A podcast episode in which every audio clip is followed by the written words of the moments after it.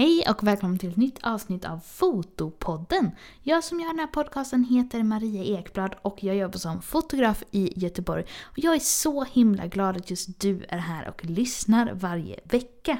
Om du har en fotointresserad kompis eller en fotografkompis som inte lyssnar än så får du jättegärna tipsa personen om podcasten så att den kan nå flera fotografer. Det vore superkul. Och om du inte är med i Fotopoddens Facebookgrupp så tycker jag absolut att du ska gå med där nu för vi pratar foto varje dag.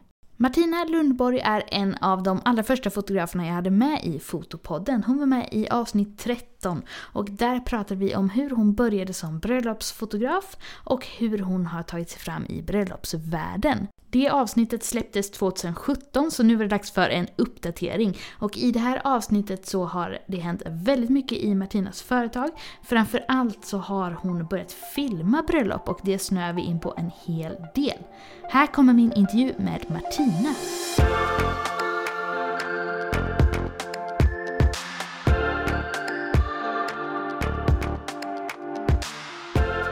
Hej Martina och välkommen till Fotopodden! Tackar, tackar. Du var ju med i ett av de allra första avsnitten. Ja, Mm. ja. 2017, så det är fem år sedan. alltså. Åh herregud. Ja. Mm. Jag var faktiskt inne och kollade, det är nummer 13 för den som vill gå in och lyssna på det allra första med dig då. Men jag tyckte att det var dags för en uppdatering.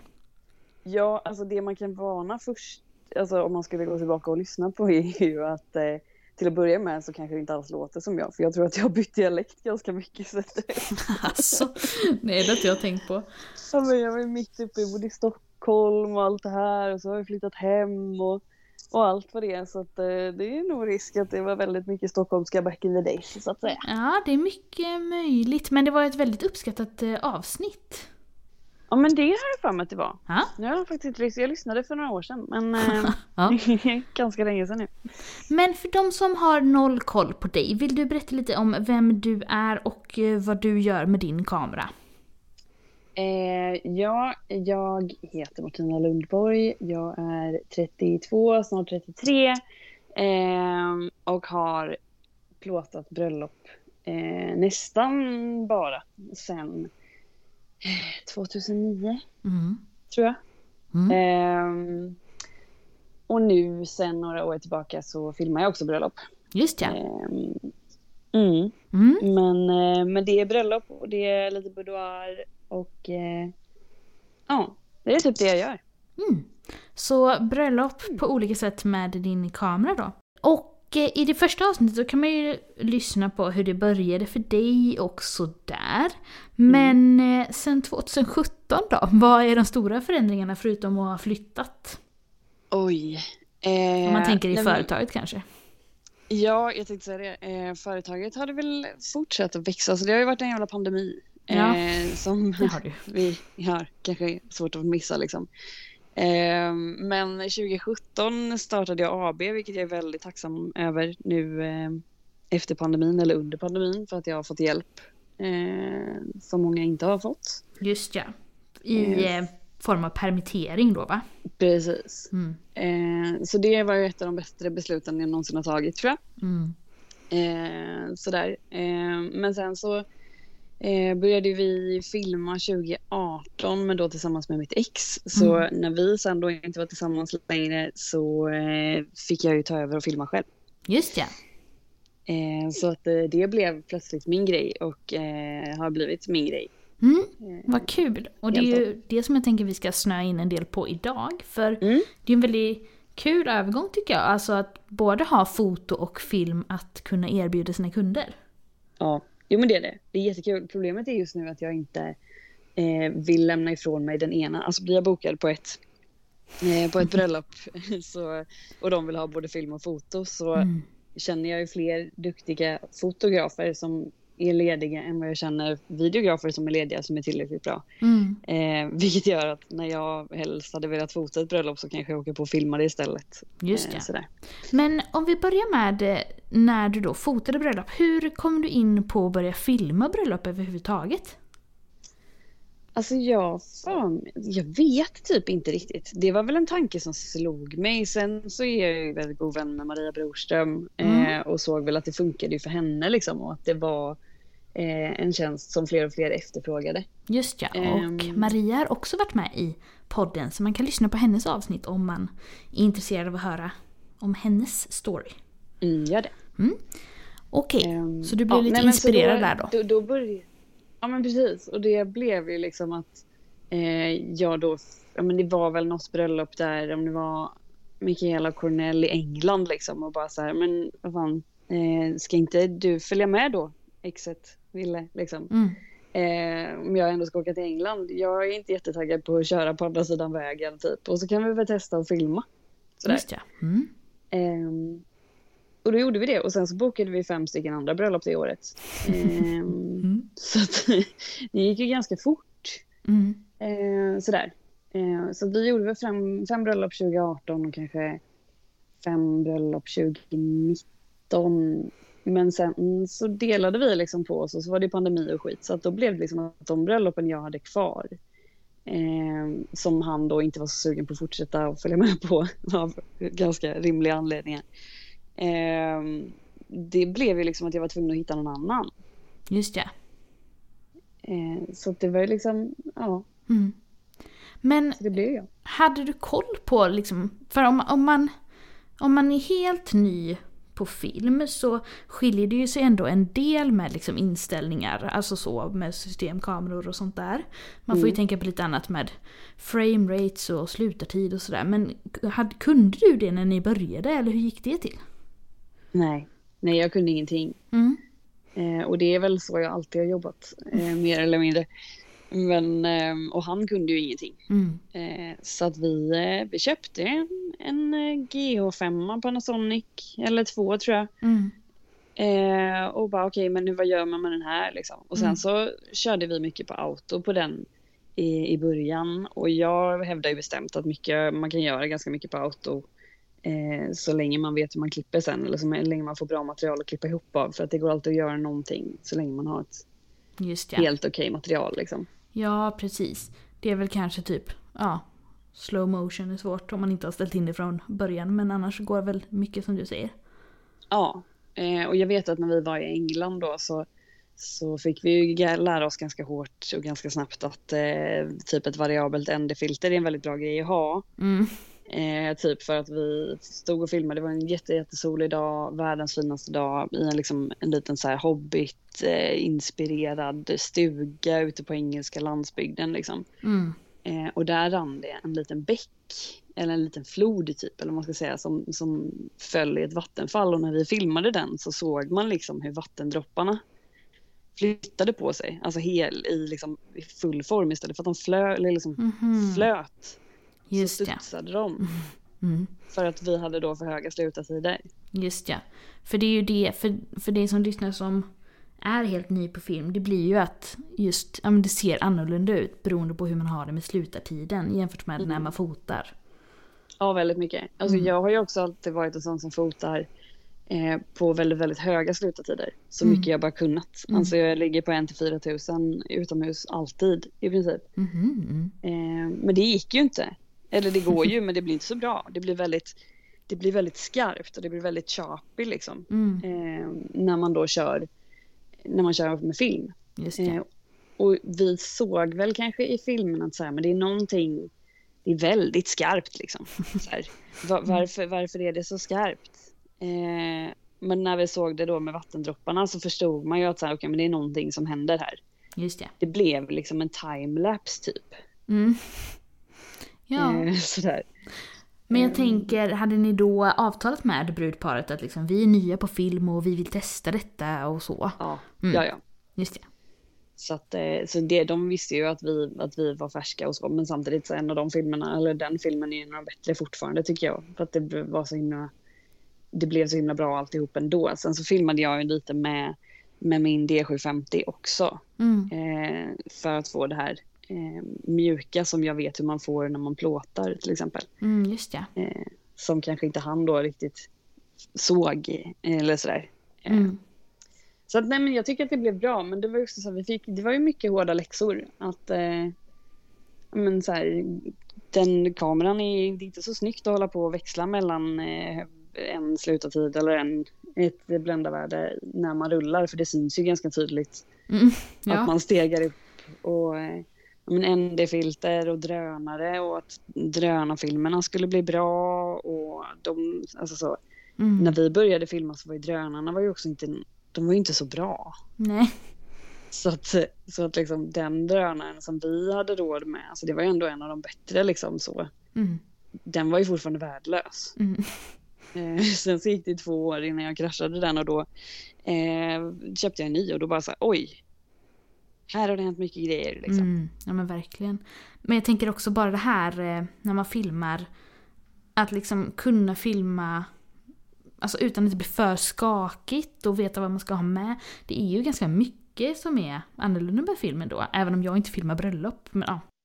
Ja, nej men det är sant. Det är verkligen det. Och i början var jag också så här, bara, okej vi måste ha en gimbal och vi måste ha alla de här sakerna och liksom har jag lagt hur mycket pengar som helst på massa gadgets som, som jag inser sen när jag började filma själv att jag bara står och svär åt de här jävla maskinerna som jag inte vill använda ändå. Mm. Eh, och bara okej visst, det är säkert jättebra de som använder gimbal eh, och som får det att funka. Mm. Men jag lyckas liksom inte balansera dem. Jag tycker det är otympligt. Jag fick inget bra stöd. Mm. Och jag är ju liksom van vid att bära mina kameror på ett sätt när jag plåtar. Så då blev det att jag bara, nej men jag kör handhållet Mm.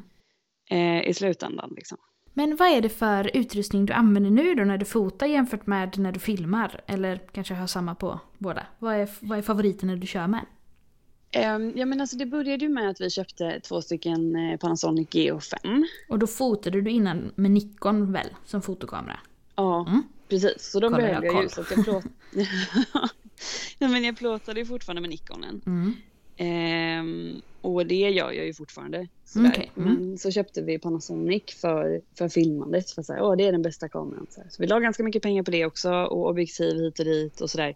Men jag tyckte inte riktigt att jag någonsin... Sen är det en redigeringsfråga också. Men jag tyckte inte riktigt att jag fick den känslan som jag får i mina Nikon-kameror. Liksom. Mm. Jag får inte det här mjuka och jag får inte de här färgerna och sådär. Eh, och så försökte jag lä- lära mig om color grading och bara, ah, det här, det här är inte, jag orkar inte riktigt. Mm. Sådär. Eh, så när det började bli dags att byta ut min eh, ena Nikon-kamera så bytte jag den till en Z6 II. Just ja. Vilket då är en, eh, ja, de här spegellösa från Nikon. Eh, som filmade i 1080. Eh, filmade även i 4K om jag skulle vilja det. Vilket innebär att jag plötsligt kunde börja filma med min Nikon-utrustning. Så att mitt typ 35 mm Sigma funkade plötsligt. Och sen så var det plötsligt värt att köpa då ett 2875. Mm. Eh, som var Nikons original. Ja, vad kul Mm. ändå. Ja men så nu, nu kan jag ju, alltså nu ska jag inte, jag säger ju att jag inte växlar mellan foto och film. Mm. Men jag har samma utrustning på mig när jag filmar som när jag fotar. Mm. Vilket, Det är ju många som gillar de eh, GH5 och det har väl kommit en GH6 nu. Men jag tror Mm. det är så himla viktigt som du säger att man känner sig hemma med den kamerautrustningen man använder och att man liksom gillar den. Sen kan man ju lära sig inställningar och så för det mesta. Men det är ju Mm. ändå något med det att det ska liksom passa ens sätt att jobba och vad man föredrar. ja, ja men verkligen. Och det är ju samma sak, alltså så här, folk som, som funderar på att byta kamerasystem och så här mitt i karriären eller så. Det är jättesvårt. Mm. Alltså det är jättesvårt att byta. Jag vet att det var någon som, som plötsligt skulle gå från Canon till Sony Mm. och, och bara så här, det här går ju inte. Mm. Det här ser inte ens ut som jag. Jag vet inte vad jag håller på med med den här kameran. Och det sitter liksom inte bara i inställningarna utan det sitter liksom i hela ja, men typ färgprofilen och hur man beter sig, Mm. hur man håller och hur man, ja, jag vet inte. Men det är ju en, en inkörsport bara om man köper ett nytt kamerahus och ska fota med. Alltså bara hur man redigerar. Mm. För att är det är så små... Jag menar om man kollar på Canon-kamerorna jag har. Någon gammal då som jag inte använder längre. Men den drar lite, lite, lite mer åt grönt. Så finns det en annan som drar Mm. lite, lite mer åt magenta. Så bara att kombinera dem var ju knöligt eller så. Ja, men det var exakt samma för mig. Jag hade ju, jag hade ju en D700 ett tag. Eh, som jag fick köpa för att min ena gick sönder typ. Mm. Och så vet jag att jag plåtade boudoir med den tillsammans med min D750 som var helt, alltså en helt annan, alltså det är en Mm. helt annan kaliber på dem. Mm. Och bara så här, men hon är grön. Alltså verkligen så här, och det gick inte att korrigera heller. Mm. det gick liksom inte att tinta tillbaka det utan det var ingenting med temperaturen utan det var liksom djupare i typ färgerna. Att det skulle in i en massa gradients och grejer och det, nej, det blev liksom aldrig bra. Mm. Att, och det är också så här, jag vet att det var någon som la upp på, på Instagram igår och bara, ja ah, men jag har den här, typ om det var så att hon hade R6 eller R5 Mm. och funderade på om hon skulle köpa en till av samma sak eller om hon skulle köpa den dyrare och jag var så här, köp en exakt likadan till. Gud ja, verkligen. Alla gånger. Men jag tänker också, för du har ju fotat sedan du var liten, eller hur? Ja, Ja, och jag tänker det har ju jag också, så tror du inte det kan vara det med? Jag har ju haft Canon hela tiden och man är så inkörd i det också. Det är kanske skillnad om man jobbat med foto kanske något år eller så, då kanske det är lättare att hoppa men man har ju det i ryggraden lite. ja, nej men jag tror verkligen det. Jag tror att så här, det är det som är fördelen också med, med att komma in färsk och fundera på vad man kanske, alltså så här, visst man har kanske haft en liten en liten sån här instegskamera i vilket märke som helst men när man börjar fundera på en professionell utrustning så var det så okej vad ska jag egentligen ha? Mm. Eh, för vi som kanske, men som jag då som liksom spontant köpte en stulen kamera med baklucka i princip. Mm. Eh, att så här, jag hamnade på Nikon och det blev Nikon. Mm. Eh, och kommer förhoppningsvis fortsätta vara Nikon för att om de ska fortsätta bygga kameror som Z6 så kommer jag aldrig lämna dem. Nej. Men det är det som jag kan tycka är så meningslöst med diskussioner så här. Vilket kameramärke är det som är bäst? För Ja. alla gör ju bra kameror och som sagt det är så himla mycket personlig smak. Ja. Jo men så är det ju. Och Mm. sen så, jag har ju ändå försökt. Det får jag ändå ge mig. Men det var ju också för att Nikon var jättedåliga på film. Ja, de var ganska sega med det, med spegellösa kameror och sånt överhuvudtaget väl? Ja, och autofokus på film var ju Mm. helt, det, de struntade ju det. De trodde ju inte att det skulle bli någonting kändes det som. Nej. Eh, well, shame on you. Mm. Ehm, sådär. Så att eh, när, de, när de då kände att de skulle haka på det tåget och gjorde så pass bra kameror så var det så här, ja, nej men då har jag ju lagt, visst jag har väl lagt 40-50 tusen på, på Panasonic, men eh, det får vara så då. Ja, och jämfört med det ekosystemet man typ är i med alla objektiv och alla andra kamerahus och allt det där man har. Så Mm. är ju kanske inte det jättemycket pengar när man, är, när man jobbar som fotograf, även om det låter som sjuka summor. Ja, nej, Om man det är det. Och menar, Slår ut typ alla år alltså. Nej men precis, och jag menar att jag köpte, jag menar att jag då köpte Panasonic LSS. Om man då ska total se det så kanske jag la 100 000 på utrustning för att börja filma. Mm. Eh, och att det sen visar sig att jag ändå ska gå tillbaka till att använda Nikon, det är väl, det är väl dumt. Men det är ju, de har ju betalat sig. Mm. Ja, och du Mm, kan sådär. ju sälja dem om du vill. Så. Precis. Mm. Och framförallt så Nikon är fortfarande en eh, halvtimmes gräns. De har 29 minuter och 59 sekunder som maxlängd på ett, alltså på ett filmklipp. Mm, just ja, det har vissa Canon också. Ja. Eh, och det har inte Panasonic så att Panasonic filmar ju tills kortet är fullt eller batteriet tar slut. Eh, vilket är jättebra vid vigsel. Så att den får nog hänga kvar. Ja men precis. Ja men olika kameror har ju sina plus och minus. Men då förstod jag det som att du filmar inte med gimbal nu för tiden utan du, det är handhållet då eller? Ja, bara. Mm. Eller ja, jag använder min sele. Eh, Just ja. min holdfast sele. Sen, eh, vi har haft lite diskussioner om det här också. Att bara så här, men men vad, hur man håller en kamera beroende på så här, hur, hur van man är vid att hålla sin kamera. Typ. Mm. Eh, och eftersom att jag har ganska mycket tuttar så håller jag, ju- använder jag ju dem som stöd ganska mycket. vilket får, alltså, får man ganska mycket stabilitet av. Ja vad smart egentligen. Ja men det är det. Alltså, jag vet inte, det var någon workshop för en massa år sedan som vi diskuterade det. Jag bara, så, men vadå använder inte ni era tuttar som stöd? Och så bara, nej jag har inga. Så bara, nej, nej då blir det svårt. Och så Ja, har man liksom det. aldrig reflekterat över hur man Ja. lutar sig mot sig själv. Typ. Nej för det tipset som är från typ alla manliga youtubers om så här, så blir det bättre på att filma. Det är ju att klämma ihop armbågarna och armarna längs kroppen så och hålla kameran. Mm. Men då har du ju lite mer stöddelar där. Precis, jag har ju saker däremellan liksom. Mm. Så Ja men det är inte dumt. Nej, det är inte Vem behöver eh, IBIS? Eller hur? Mm. Okej, men så då rullade det på med film och sen så kom pandemin. Mm. Mm. Och nu då, hur ser det ut framöver? Eh, 2022 är helt galet. Mm.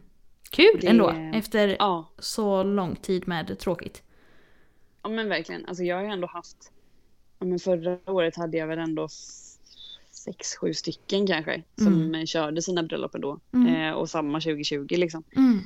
Men, eh, men nu är det ju, alltså nu är det ju från och med 23 april fram till 10 september typ så är jag är borta. Just ja. Ute och flyger runt. Men när, hur, vänta nu ska jag tänka på vad jag ska säga. Ehm, nej men för jag tänkte på, hur ser ett bröllopsår ut för dig normalt? Om man inte tänker att det är pandemi och så. Om man börjar i januari och sen slutar i december. Var liksom, var brukar det börja och eh, när brukar det sluta? Men om man säger så här, man börjar i december istället. Mm. Eh, så brukar ja, men så brukar jag ha jätte, jättemycket att göra och bara fan jag vill bara leverera de här filmerna innan, det, liksom innan nyårs innan Just årsskiftet liksom. Mm. Så att jag sitter oftast med eh, vigselfilmer och långfilmer och sånt eh, fram till eh, årsskiftet. Eh, Mm. Samtidigt som jag beställer album till de fotojobben som jag har gjort. Mm. För att jag vill att de ska få dem i julklapp och att de ska kunna köpa julklappar till sina familjer och ha dem i tid. Just ja. Smart. Ja, det brukar gå vägen faktiskt. Mm. Eh, sälja till några så här föräldraalbum och sånt. Eh, men sen så kommer ju då en liten svacka och oftast så är jag ju lite så här skittrött, har jobbat hårt länge, eh, förtjänar semester, typ. Mm. Ehm, och blir typ den lataste människan i världen. Eh, så det, det har liksom, och sen så hittar jag ofta så andra typ kreativa upplopp. De typ som nu håller vi på och ska bygga hus och då har det varit jätte- jättemycket fokus på ja, men liksom inredning och typ att jag behöver fokusera på något annat än så här. Men alla andra går in och bara åh jag uppdaterade hemsidan hela januari, februari och jag bara uh, jag har inte ens tittat på min hemsida Mm. sedan oktober 2013 typ. Mhm. Så då kommer en Ehm. down-period där då? Ja men verkligen så. Och sen så nu då, typ när solen kommer tillbaka så börjar jag, så går jag in i något så här kreativt supermode och bara åh jag ska starta workshops och jag ska göra hemsidor och jag ska göra du, du, du, du, du. Och sen så inser jag att nej men det hinner jag inte, jag börjar ju plåta om tre veckor. Mm. så att, ehm, och sen så nu då drar det igång. Mhm. Eh, och då är det liksom från nu då, ja men 23 april, nu är det här året, alltså det här är exceptionellt Mm. det, jag tror inte vi kommer se ett sånt här bröllopsår typ någonsin igen. Om det inte blir typ krig och folk låter bli för att det är krig liksom. Mm. Men kul att eh, passa på att casha in då. Ja men det är det ju. Mm. Det är ju väldigt trevligt. Sen så har ju jag, och det har ju också varit en jävla så här, de som ändå har bokat för 2022 har ju ändå betalat halva sina bokningsavgifter så det har ju också hållit mig flytande Just ja. innan. Så det är vi tacksamma för. Okej, så då Ehm. fotar du och filmar hela sommaren och in på hösten? Ja. Eh, det är typ varenda helg. Kanske typ, jag har typ tagit några pauser. Tre, fyra pauser eller något Mm. i hela. Och sen så, ja, in på hösten. Mm. Och sen är det redigering då. Just ja. Så Men- då har vi ju, Ja, ser du. nej, nej kör. Nej men hur långa leveranstider brukar det vara då? För du säger att du sitter med redigering i december. Mm. Hur brukar det Eh, se ut? jag har, jag tror att jag har, nu vet jag att jag har ändrat det, men jag tror att jag har haft 16 veckor på film. Okej. Mm. Eh, För att film tar sjukt lång tid och det är inte så att man kan liksom sitta och klippa. Jag kan i alla fall inte för min dator är inte tillräckligt bra för det. Eh, sitta och klippa till film på tåget typ som man kan göra med foto. Att man kan sitta och redigera lite vad tusan man är, Mm. vart man är på väg. Utan jag behöver ju ha min dator som klarar av allting och mina hårddiskar hemma och sådär. Mm, just ja. Eh, mm. Så att det tar, det tar sin tid liksom. Mm. Eh, och sen så vill jag också vara ledig på sommaren lite grann. Mm. Att, eh, Om du har jobbat med en fotograf då som har fotat, hur mm. Brukar de då ha levererat bilderna innan dess? Eller hur brukar det se ut? Eh, det beror lite på. Mm. Alltså om de har bokat fotograf eh, för sig själva så har inte jag någonting med det att göra. Mm, okej. Men har de bokat fotograf och film via mig och jag ska redigera och göra allting så brukar jag ändå ha, låt, lova, ha bilderna klara först. Ja, Okej. För att det går så mycket snabbare. Mm. Eh, sådär. Och har du då så att de kan boka dig för film och foto och så skaffar du den andra fotografen eller filmaren då? Ja, exakt. Mm. Just det, Eh, vad så- kul. Ja men det är jätteroligt och så gör vi, alltså det blev ju så några gånger då. Först pandemibröllop där jag liksom fick hitta en annan videograf. Mm. Ehm, sen så var det många av dem som inte blev av ändå. Ehm, men samma sak den här sommaren då att men vi vill ha kontakt med en person liksom. Vi vill att du löser det här och vi vet att du löser det på ett bra sätt. Typ. Mm. Eh, och då är det så här, okej, okay, men vem vill jag ha med mig? Om typ vi ska till Italien då till exempel i sommar. Mm. Och så bara, ja, vem vill jag ha med mig på en resa i Italien som gör bra shit och som är skön att hänga med? Och så bara, ja men okej, då kollar man liksom kanske först videografer då för att det är kanske roligare att ha bilderna plåtade själv egentligen. Mm. Eh, Om man tänker marknadsföringsmässigt och så, så är det bättre att ha en bildbank med grejer man har plåtat själv än kanske en film som är svår att kanske posta flera gånger sådär. Just ja. Mm. Eh, Men eh, så blev det att jag eh, sa nej men jag vill nog hellre göra filmen på detta och vi kommer ändå, alltså jag kommer ändå ta några bilder så att jag täcker upp mitt eget marknadsföringsbehov Ja, är där. Liksom. Precis. Eh, Men då tar jag med Anna Ejemo Mm. så sticker vi till Italien och hon är så jävla grym så att jag vet att hon liksom levererar. Mm. Eh, Och Anna Så. kan ni också lyssna på i podden. Det är många kändisar här. Namedropping.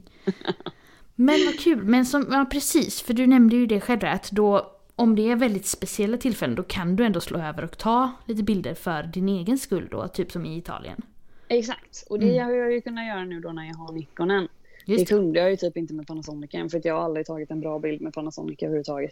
Jag förstår inte hur folk kan plåta fina bilder med den kameran. För Mm. att jag, det går inte för mig. Mm.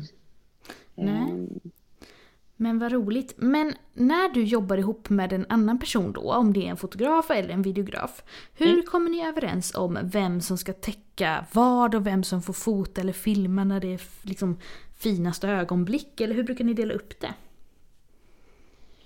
Eh, Ja, alltså oftast så är det ju, alltså då lite jag, om det, om det är så att jag har film och typ som Anna då till exempel kör foto, då Mm. räknar jag med att hon gör sitt jobb som hon brukar. Mm.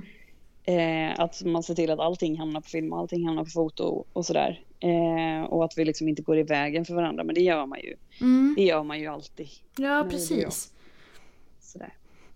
Mm. Eh, så att, nej, men jag vet inte om vi gör någonting annorlunda. Det är mer som att hon säger, ja men jag gör allt efter jobbet och sen så är det ju också så att eh, alltså Anna får ju såklart lägga upp bilderna också. Mm. Eh, jag brukar ta alla bilder och sen de som jag levererar till brudparet berättar jag vilka det är för Anna och sen så, eh, så får hon redigera dem och posta dem om hon vill. Liksom. Just det, okej. Så när någon kommer med dig så redigerar du allt?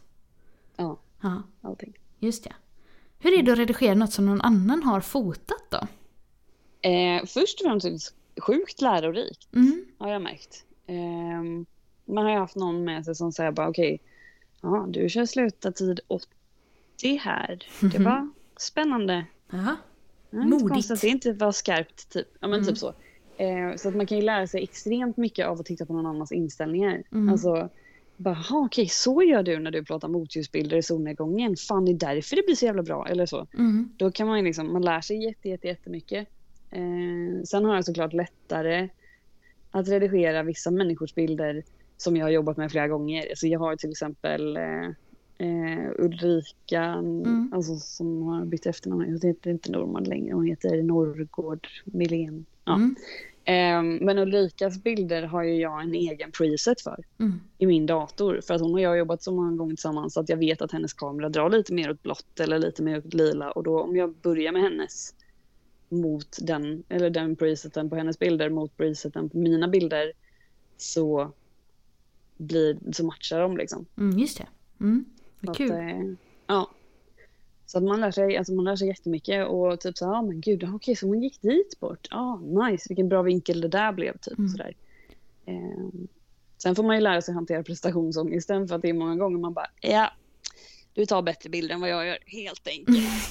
det är bara att acceptera den liksom. Mm.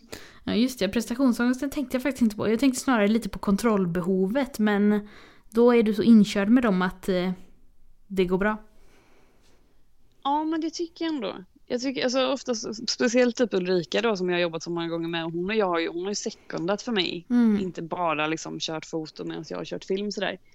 Eh, så vi kompletterar ju varandra väldigt bra. Men där är det ju många gånger typ som man sitter och bara så här, smygkollar och bara ah, okej bra det är mina, mer av mina bilder som jag har valt ut än hennes. Okej jag, är fortfarande, jag är fortfarande i gamet liksom. Ja. Ehm. Sen är det väl det, man tar väl med sig någon som man vet är bra, någon som man litar på. Man tar inte med sig vem som helst kanske, så det kanske säger sig självt. Precis, och det är, ju, det är ju ett bra beslut och det är ju jättebra att, det, att jag har lite ångest. Så först och främst är det lite bra att jag har lite ångest över att, över att så här, bli utklassad typ. Mm. För att det gör Håller dig på jag tårna. Ja men faktiskt. Alltså jag vet inte hur många gånger som jag har haft med en second och bara såhär oj. Jag vet inte vad jag gjorde på det här bröllopet. Hon hade löst det själv liksom. Mm. Eh, men det gör ju också att, så ja men det är verkligen så. Och det blir ju också att så här, ja det var någon sommar så bara, okej du plåtar ganska mycket närmare än vad jag gör. Vad fint det blev typ. Och sen Mm. så hade jag det som mission att så här, nästa år bli bättre på att plåta närmare.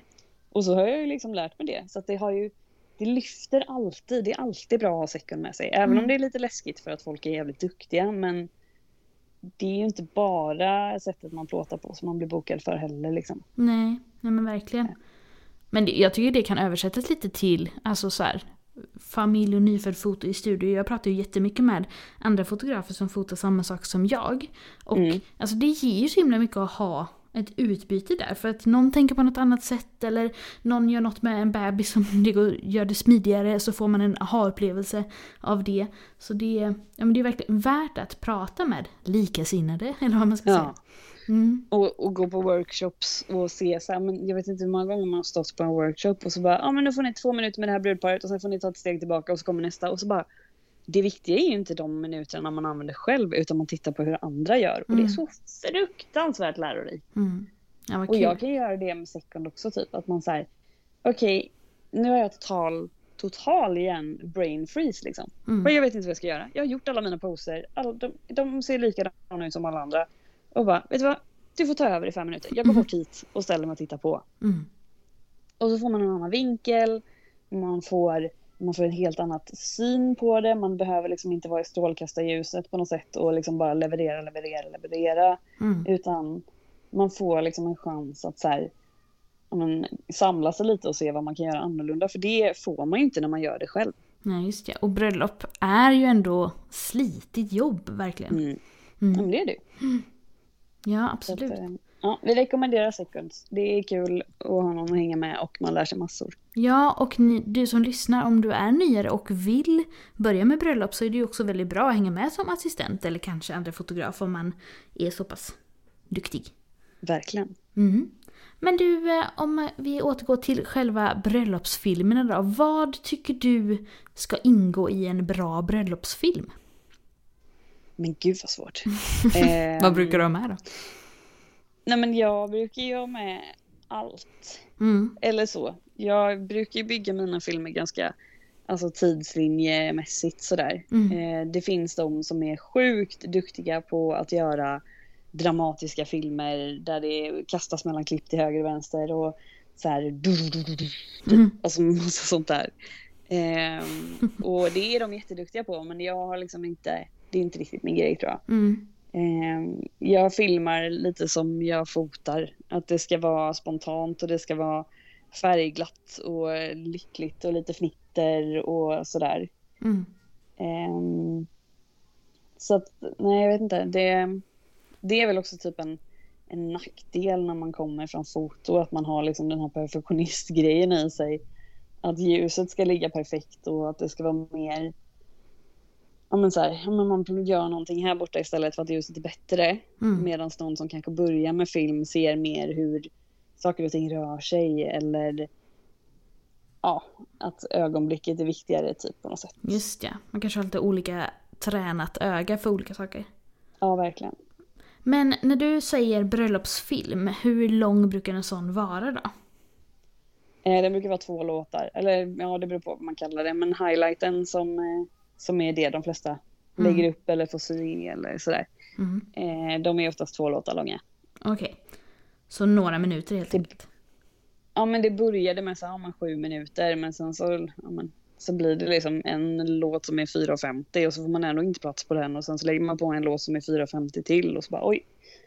Det till nio? Typ. Okej, men så det är ändå något spann där då, så det är inte en sån här kort, som du sa, highlight-film, utan du gör liksom längre produktioner, eller man ska säga det. Ja, men alltså det är det som kallas för highlights. Eh, Sen börjar jag nästan fundera på om man skulle ha typ inkludera en reel i, i paketen typ. Bara för att jag själv ska ta med tummen ur och göra en, 60 sekunders film eh, utöver den långa som folk kanske har lite dåligt uppmärksamhetsspann på att titta på.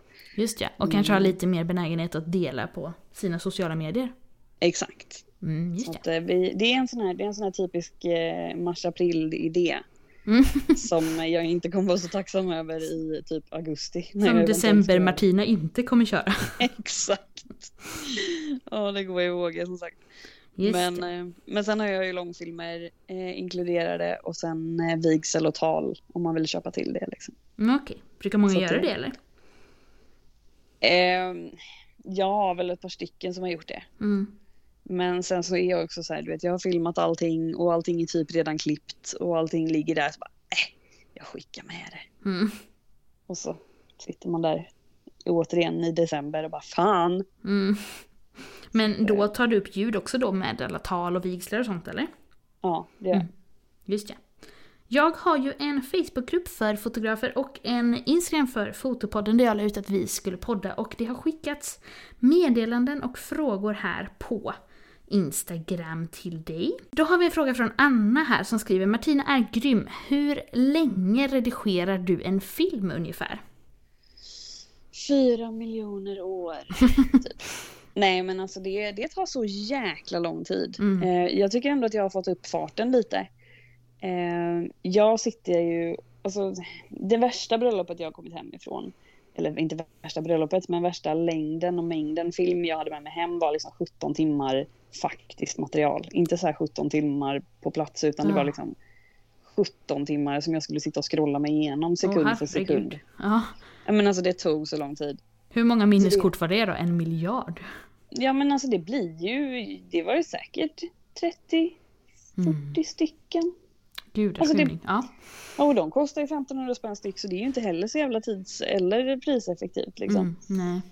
Eh, så att nej men det tar jätte, jättelång tid. Eh, jag har ju blivit bättre då på att bara filma sånt som är vettigt. Mm, Eh, och jag har blivit bättre på att klippa bort sånt som jag vet att jag inte behöver och sådär. mm. Men eh, nej men jag sitter alltså med, bara med själva klippandet så skulle jag ju säga att jag sitter kanske sju, åtta timmar Mm. i alla fall. Mm. Nej det räcker nog fan inte. Jag sitter nog i typ tre dagar men jag är inte jätteeffektiv heller. Jag brukar slida in på Facebook lite och då. Ha Netflix i bakgrunden typ. Men blir du inte less när du sitter och gör det under tiden? Jo. För nu ha- var ju min bröllopsfotokarriär ganska kort, men de bröllopen jag gjorde, jag känner ju typ det att så här, när jag var i slutet på en redigering på ett bröllop kände jag bara jag orkar inte redigera bilder mer på de här människorna. Det är för mycket. Även om alla är jättefina och underbara så, ja men det blev så mycket och då var det liksom bara foto eller vad man ska säga. Mm. Ja, så foto är ju nu min lilla peaceful place. Mm. Eh, där jag så här, jag orkar inte klippa mer film, nu tar jag min laptop och så sätter jag mig i soffan och redigerar bilder istället. Det är liksom min escape. Fint ändå. Eh, ja men det är, jätte, alltså det är jättemysigt och jag har ju alltid varit, jag hade, jag, hade jag kunnat skicka iväg en kopia av mig själv, jag sa ju det häromdagen i gruppen att så här, jag är tydligen den lataste fotografen som finns för att hade jag kunnat stanna hemma och skickat iväg en kopia av mig själv som hade gjort allt springande och hoppande och plåtande åt mig så hade jag kunnat sitta hemma och redigera hela dagarna. Mm. Ehm, men det funkar inte riktigt så, tyvärr. Nej, tyvärr. Ja, men, men det är ju verkligen så här, det har ju blivit att foto är så här, det är jätteenkelt. Mm. Och visst, det är ju inte så konstigt. Jag har hållit på med det i så många år så att skillnaden mellan film som jag bara gjort i några år eh, blir, väldigt, alltså det blir, blir väldigt stort. Liksom. Just ja, du är ju väldigt bekväm med foto då låter det ju som. Ja, men det Mm. är jag ju. Jag vet ju vad jag håller på med och jag har, gjort, jag har vetat vad jag har hållit på med i ganska många år. Mm. Sådär. Medan det här är nytt. Mm. Alltså, även om jag ändå har gjort ett par stycken nu. Jag har väl gjort en 35-40 filmer någonting kanske. Mm. eh, så blir det ju ändå, det, tar, ja, men så här, det, det, det suger musten ur och samtidigt sen när man presenterar, eller så när man, när man spelar upp det på datorn typ som en typ som Max då, min sambo som bara Är du klar nu? Jag bara ja jag tror det. Och så, så här, han bara okej bra då kollar vi. Och så, så, här, så slår vi på den på tvn och så sitter jag där och bara tittar på honom, tittar på filmen och bara ja okej det skämtet funkade liksom. Mm. Och typ så här, ja han såg det där, det var roligt. Ja, så bara, ah, kolla han garvar lite. Yes, nice, det funkar liksom. Mm, vad fint. Men det är så jävla svårt. Man vet ju inte vad som går hem. Jag tycker att det är jätteroligt när hans liksom, farfar snubblar lite. Mm. Men det kanske är jättehemskt. Eller Ja. som typ så här, jag hade en brud förra året som ramlade ner för hela trappan på, Oj, Näs, eh, på Värnhem. Uh. Och det gick jättebra. Ja. Men det ser ju livsfarligt ut. Och man hör ju på klippet att alla vi som var där bara Ja, shit. Mm. typ så. Så Men- då var jag så här, men får jag lägga med det i filmen? Det vet jag ju inte. Nej, och så. jag tänker också på att så här, ja men som du sa, om du har gjort 40 filmer, alltså på ett sätt är det ju mycket, men samtidigt en bröllopssäsong i Sverige är ju som den är, så man har ju inte så många övningstillfällen, alltså om man jämför typ med, ja men då fota bebisar i studio. 40 bebisar, om man har alltså ganska många i månaden så bränner man ju igenom det ganska fort och hinner liksom komma fram till Mm. sitt flöde och sådär. Medans ja, man har en bröllopssommar här i Sverige och sen så är det nästa år man har att jobba på. Precis, och det kan ju ösregna på den ena och, vara mulet på den andra och vara strålande sol på den tredje liksom. Mm. Så att Ja, alla de skiljer sig också. ja, verkligen. Nästa fråga är, vilken brännvidd föredrar du att filma med? Eh, alltså när, jag, när vi började så hade vi ett 1260, vilket innebär då ett typ 3520. Alltså man Mhm, översätter mm. det då så här micro four thirds. Just det. ehm, och sen så skaffade jag då en 25 mm som då är en 50 mm. Mm. Eh, och den är väldigt trevlig. Eh, den är också en 1,4 så det är bra ljusinsläpp på den. Just ja. Eh, men nu så köpte jag en eh, 2875 som faktiskt är en 2875 på Nikon. Eh, och den ser väldigt, väldigt lovande ut. Mm, kul. Så eh, jag har kört en, alltså plåtade boudoirhelg med den nyss, så jag har inte riktigt filmat med den än. Mm, Men jag har också kört Sigmas 35 mest. just det. Men så din, din Nikon det är inte en fullformat då, om jag förstår rätt? Jo, Jaha. Nikonen är fullformat Ah, men men, men Panasonic. Panasonicen är inte det. Ja, ja, då är jag med. Men du nämnde 1,4. Filmar du så vidöppen eh, bländare? Ibland. Mm. Får, du, får något i fokus då? Ja men alltså jag vet inte. Ja, det får ju, det blir väldigt krämigt och buckigt liksom. Mm. Men, eh, men jag plåtar ju mycket på 1,4 också. Jag tycker Ja. att det blir skarpt. Ja, ja, men det blir det säkert. Och Mest, jag tycker, det är så många inom film tycker jag som pratar om att så här, man kan ligga på bländare 4 och sådär. Så, Eller hur? Mm. Men, eh, men, jag, men det är också så här, jag tror också att det är en så här en liten avsl, avslag från fotograferingen. Liksom, att så här, jag vill gärna ha det på 1,4. Jag vill ha Mm. det superkrämigt i bakgrunden. Jag vill ha de här ljusa hudtonerna som blir när man får in så mycket ljus. Liksom. Mm. Eh, typ som filmen som är överst på min hemsida, är ju, den är filmad på 1,4. Mm. Och den är så här, det är typ det mjukaste jag fotat och filmat någonsin. Eh, så det vill jag gärna åter, återskapa. Ja, och då förstår man ju också varför det behövs ND-filter för att det inte ska bli för mycket ljusinsläpp. Precis, och eftersom att jag filmar i 50 fps oftast Mm. eh, så ska ju inte jag ha en slutartid på över 100. Nej, Det går ju inte om man inte har starka ND-filter på. just det. Men okej, så när du gör ett bröllop, ligger du oftast då på 50 frames per second genom hela bröllopet? Ja, Mm. Just det. Och då det, får man ju lite det är väldigt att sällan kunna jag göra på det. slow motion då. Precis. Mm. Och jag brukar inte, alltså det ska mycket till för att jag ska slow motion någonting i, till 50% eller mer än 50 liksom. Mm. Eh, jag får ju också, alltså jag vet inte om jag är, liksom, har blivit lite för van vid, vid alltså jag får, jag får lite så här, jag får lite, bli lite rastlös av att titta på en film som bara är slow motion. Ja, ja. Nej. Det... Det, det kan ju vara ett tips för folk som vill börja filma. Gör inte en hel bröllopsfilm i slow motion. Det är ingen som orkar titta på det. Det Nej. är kul. Från mig som håller på med YouTube kan jag säga, alltså jag håller verkligen med att det känns lite som en sån här nybörjargrej, förlåt om någon gör så här. Nej men du vet som, som i början när man så här, ja det, det enda draget man hade att rädda en bild med var att göra allt svartvitt. Alltså det är Ja. lite samma att så här, det coola man kan göra är slow motion men man kan ju liksom överanvända det lite lätt. Mm, Väldigt lätt. Mm. Alltså det är fruktansvärt. Jag vet inte hur många jag har suttit och scrollat mig igenom för att säga det händer ingenting. Nej. Varför har gjort en fyra minuter med folk som bara går ner för en klippa typ? Mm. Jag vill inte se det. Det kan du göra på 20 sekunder och så kan du fortfarande få det bra. Liksom. Men det är ju många som pratar om att det är mer filmistiskt att liksom ha klipp som inte är slow motion då i 24 eller 25 frames per second. Men du, du slår inte över till det när du inte vill ha slow motion. Nej.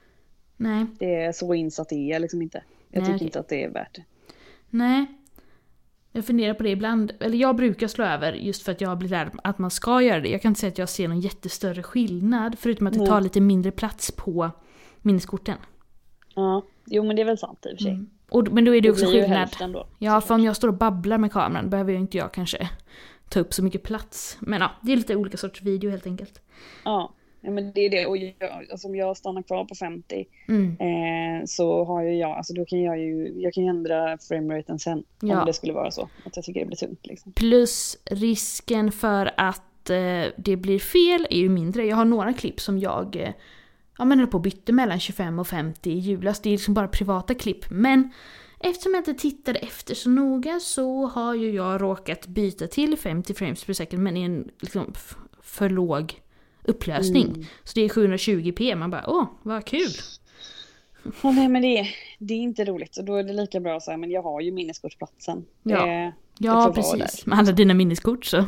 ja men eller hur. Mm. Eh, så att, eh, ja, nej, Mm. jag, jag tycker att det är bättre att, att undvika så mycket möjligheter för misstag man kan. Ja, Egentligen. precis.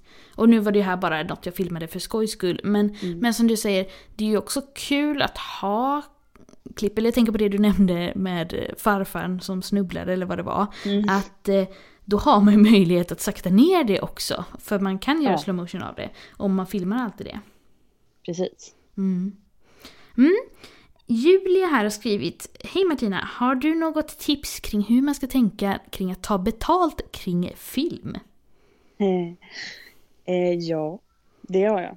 Mm. Eh, alltså så här, det är egentligen film och foto eller sådär överhuvudtaget. Mm. Det, det, alltså först och främst är första frågan tillbaka. Har du gjort en film någon gång? Mm. Klockade du dig själv på hur lång tid det tar för dig att göra den här filmen? Mm. Ehm, för alltså min första film, alltså jag satt i fyra veckor. Alltså det tog sån jävla tid. Och Mm. sen så vet man liksom inte, man vet inte sina inställningar, man vet inte hur man color gradar, man vet Mm. inte att man kan stoppa in sin Lightroom preset i, light, liksom, i Premiere och få det helt okej. liksom. Alltså det är så mycket saker som man lär sig på vägen. Mm. Men alltså den första den tog så fruktansvärt lång tid. Och, och jag har ju så här, hittills har jag ju haft samma priser på film som på foto. Och det sa ju min sambo direkt på hans att du måste ta mer betalt för film för det här tar så mycket längre tid. Ja. Eh, så att, för jag hade så här, jag, säger- alltså det är det tråkigaste svaret i världshistorien, men räkna dina timmar, Mm. räkna vad du har för utgifter. Mm. För att du ska köpa mikrofoner, du ska köpa, alltså, du ska köpa flera mikrofoner för du ska helst ha en på varje kamera, du ska ha två kameror, du ska ha ND-filter, alltså bara de här variabla ND-filtrerna kostar 2000 spänn styck. Liksom. Mm, verkligen. Eh, så att det, allting kostar mycket, mycket pengar och du behöver mycket mer saker och du behöver Alltså en kameraväska med när man ska plåta, alltså när man ska fota ett bröllop, den slänger man ju på axeln. Mm. En videoutrustning fyller hela bilen. Ja. Och du behöver också ha en dator som klarar att du redigerar ganska mycket film. Precis. Mm. Eh, så att nej men alltså det kostar så jäkla mycket mer pengar. Eh, och jag fattar att man vill så här, göra ett bröllop eller två kanske för att få testa och få lära sig och sådär. Och gör det, visst. Det, jag förstår det. Mm. Men, eh, men se till att dina kunder vet vad de får i värde. Mm. Alltså så här, jag gör det här nu för att det är första, andra eller tredje gången som jag gör en bröllopsfilm och för att jag behöver material. Mm. Men värdet på det här är 40 000 liksom. Bara Just så att ni är medvetna om det. Men förutom att räkna sina timmar då och räkna utgifter på utrustning. Har du, Mm. har du något liksom pris som du har baserat då på timmarna för film? Eh, nej, alltså egentligen så har jag, jag har ju räknat mina timmar på, på foto och sen när Mm. jag började filma så tog jag samma pris. Mm. Och sen nu har jag lagt till typ 8000 på fotopriset för filmen. Mm, just ja. Så enkelt är det. Mm. Eh, men som sagt, jag har gjort det här i några år så jag har ju ganska bra koll på, på vad jag behöver ha in. Liksom. Precis, och då ska ju man som lyssnare vara medveten om att du tar ju ordentligt och bra betalt för ett bröllop från början liksom. Så det är inte... Ja, ja, ja. Alltså jag har ju ing, jag gör ju ingenting som är typ under, alltså nu har jag ju lägsta pris 27 000. Just det.